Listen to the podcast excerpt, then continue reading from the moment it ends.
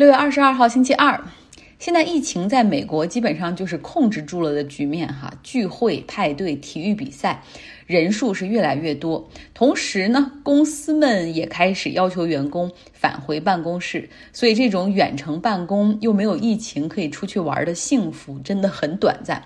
我们公司要求七月十五号之后可以自愿开始返回公司。八月末的时候，大家就都要必须返回公司啊！像这个周五就有客户居然要来公司拜访，我觉得真的是神经。我们都告诉他了，公司里一个人都没有，也没有人在公司上班，但是他们可能是为了出差哈，就是想来这边逛一逛，然后特意从华盛顿 DC 要飞过来。就是互联网的公司们，大部分是八月末九月初，反正基本上各行各业吧都是一样的。那像纽约的投资银行家们，他们基本上是要求员工在上一周开始可以陆续返回了。高盛他们的 HR 给出了一点庆祝的气氛，请了乐队在公司门口的广场上演出。哈，周二是 Funk 音乐，周四是拉美的 Salsa。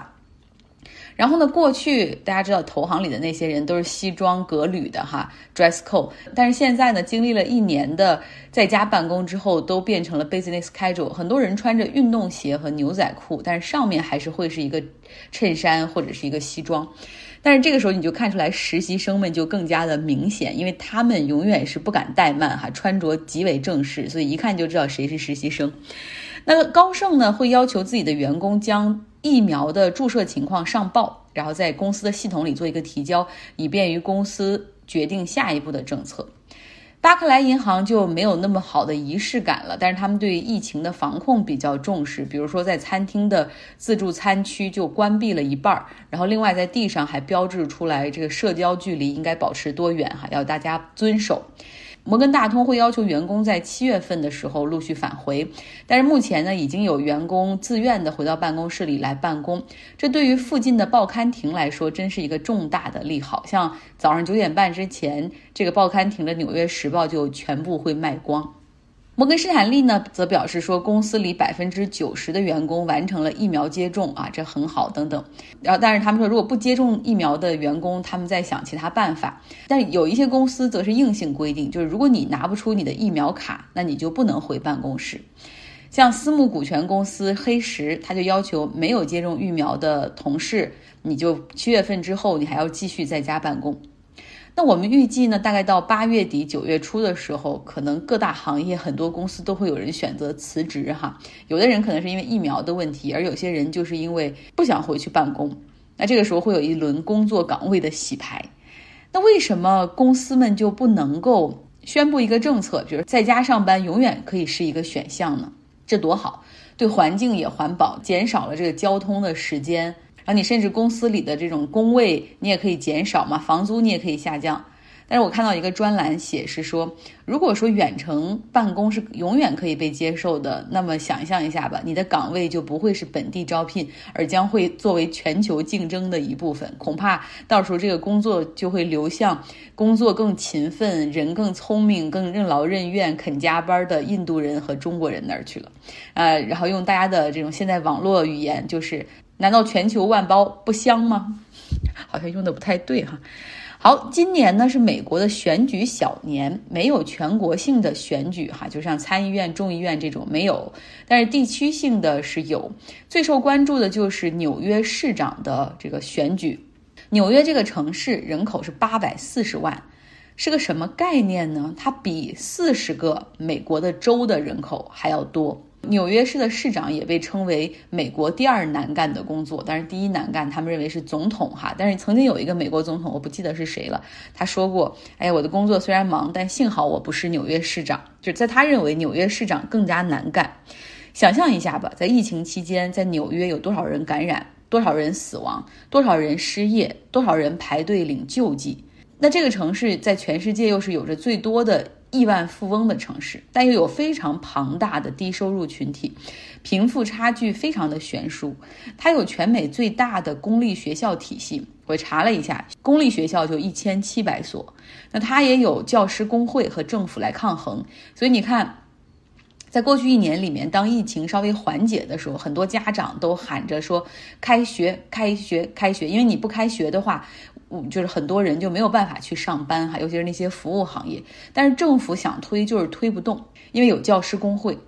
另外呢，美国又是全美拥有最庞大的警察系统的城市，三点六万的执勤警察加上一点六万的文职警察，在执法过程中也有很多歧视以及根据种族的 stereotyping 那种刻板印象执法一直都有。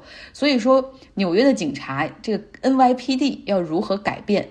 如何，尤其是在疫情之后以及弗洛伊德案之后，确保这个城市的治安和公共卫生？那最难的恐怕还是预算，因为去年整个疫情的影响，你看旅游业、服务业、地产业全受打击，而且纽约还有十几万人搬走了。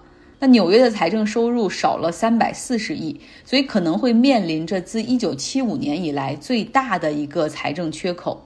那这个时候，作为市长的话，可能会削减预算。那还有一种方案就是向富人征税。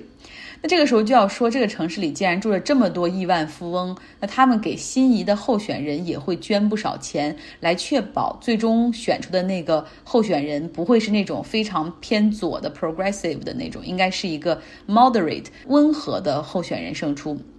那先说一下这个纽约市长的怎么竞选哈，就是他呢明天会先举行初选，最终的选举是在十一月份举行。初选呢就是这两个党派的。内部自己 PK 一下啊，共和党 PK 一下，民主党 PK 一下，这都是由百姓投票产生。那因为纽约它是一个深蓝州，所以基本上不存在说让共和党候选人最终可以胜出的可能性。所以明天的初选，谁赢了民主党的候选人，谁基本上就是纽约市的市长了。最终加冕会在十一月份来进行。那民主党的这个阵营里面也是非常的拥挤，一开始恨不得有二三十个候选人要竞选，那后来陆续的缩减到了十三个候选人的名单，但是主要候选人他们说有希望的哈，可能八个左右。那共和党这边只有两个人竞选，嗯，我实在是没有力气给大家挨个介绍，咱们就跟着前走吧，说这么太多也没什么用哈，就主要看三个比较领先的、非常有希望的候选人。首先来说一下我们华裔的候选人 Andrew Yang，杨安泽。他在众多候选人中呢，因为他之前参加了美国总统选举嘛，所以他属于这种名声在外的哈。然后一开始这竞选伊始的时候，民调排名很高，而且他自己也是纽约人，所以有有这样得天独厚的优势。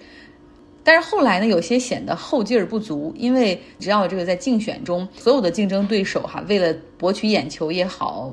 然后为了争取版面也好，他们都会去攻击这个 front runner，就是谁领先就攻击谁。所以杨安泽最后冲刺阶段哈有点儿没劲儿了，他的民调落到了第二位。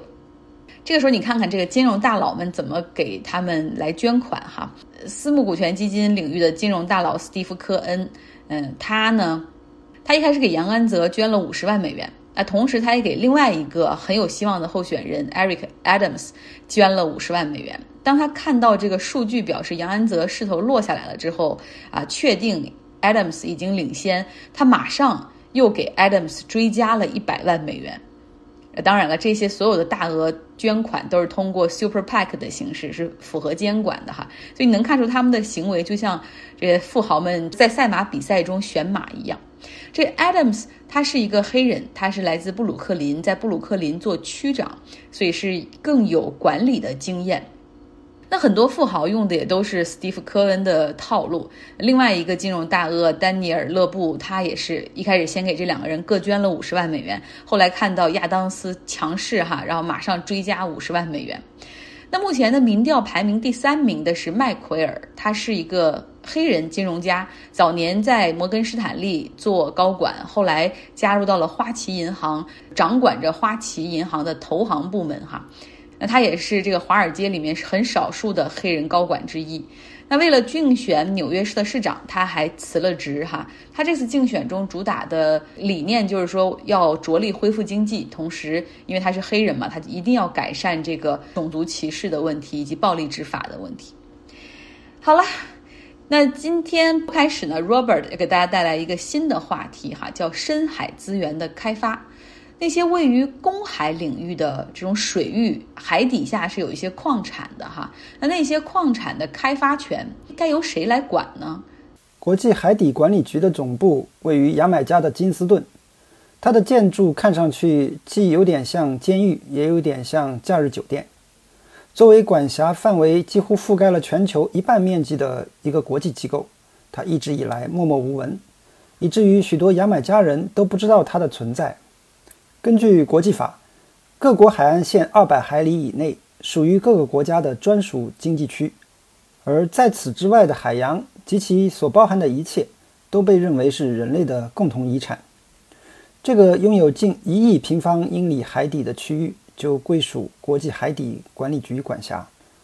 在这个区域里有巨量的矿产，大多数情况下，这些矿外形像变黑的土豆块一样。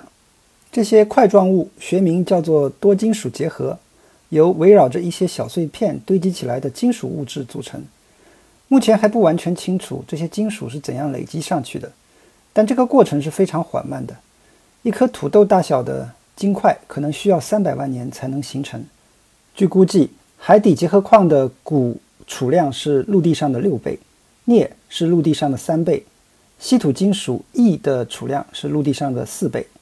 一种比稀有金属更稀有的金属锑的储量是陆地上的六千倍。第一次对这种矿产的开采尝试是在近五十年前进行的。一九七四年夏天，一艘据称属于霍华德·休斯的钻井船“格罗马号”停泊在中途岛以北，名义上是为了从深海处开采结合矿。事实上，这艘船是由中情局操纵的，目的是试图打捞一艘沉没的苏联潜艇。但是后来假戏变为真做，一家名为……海洋矿物的公司租赁了格罗马号，真的开始在下加利福尼亚西部的海底开采结合矿。该公司总裁对这种开采的方式打了一个比方，就像是在晚上站在帝国大厦的顶上，用一根很长的吸管去捡起人行道上的小石子。从那以后，人们对海底采矿的兴趣逐渐减弱。现在。这种兴趣又开始复苏了。正如一份最新的报告所说，太平洋是一片新的西部荒原。三十家公司已经获得了国际海底管理局的勘探许可，其中大多数都想开采结合矿，还有一些则希望从海底开采出钴和铜矿。支持者们认为，深海采矿越早开始越好。制造风力发电机、电动汽车、太阳能电池板。和用于储能的电池需要有很多稀缺的金属资源，比如锑就是制造太阳能电池板的关键成分。事实上，如果要将现在全世界使用的能源都转变到清洁能源，我们需要开采数十亿吨的稀有金属。但海底采矿本身也会造成环境污染，例如有一种珍稀的深海章鱼，它只在结核矿的表面上产卵。采走了这些结合矿，新的结合矿大概需要数百万年才能够形成。伊迪丝·韦德是一位海洋生物学家，著有《在黑暗的边缘下探索深海中的光与生命的回忆录》一书。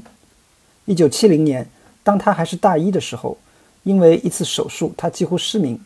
那之后，他开始对发光生物体的研究感兴趣。他在书里写道。我们相信，我们看到这个世界是为了了解什么是真实。其实不是的，我们看到这个世界是为了让我们的存在成为可能。这个道理对鱼类也适用。非常感谢 Robert，明天我们继续哈。好了，希望大家有一个愉快的周二。啊，今天工作也比较晚，明天早上还要早起，所以节目稍微短一点哈，不要介意。拜拜。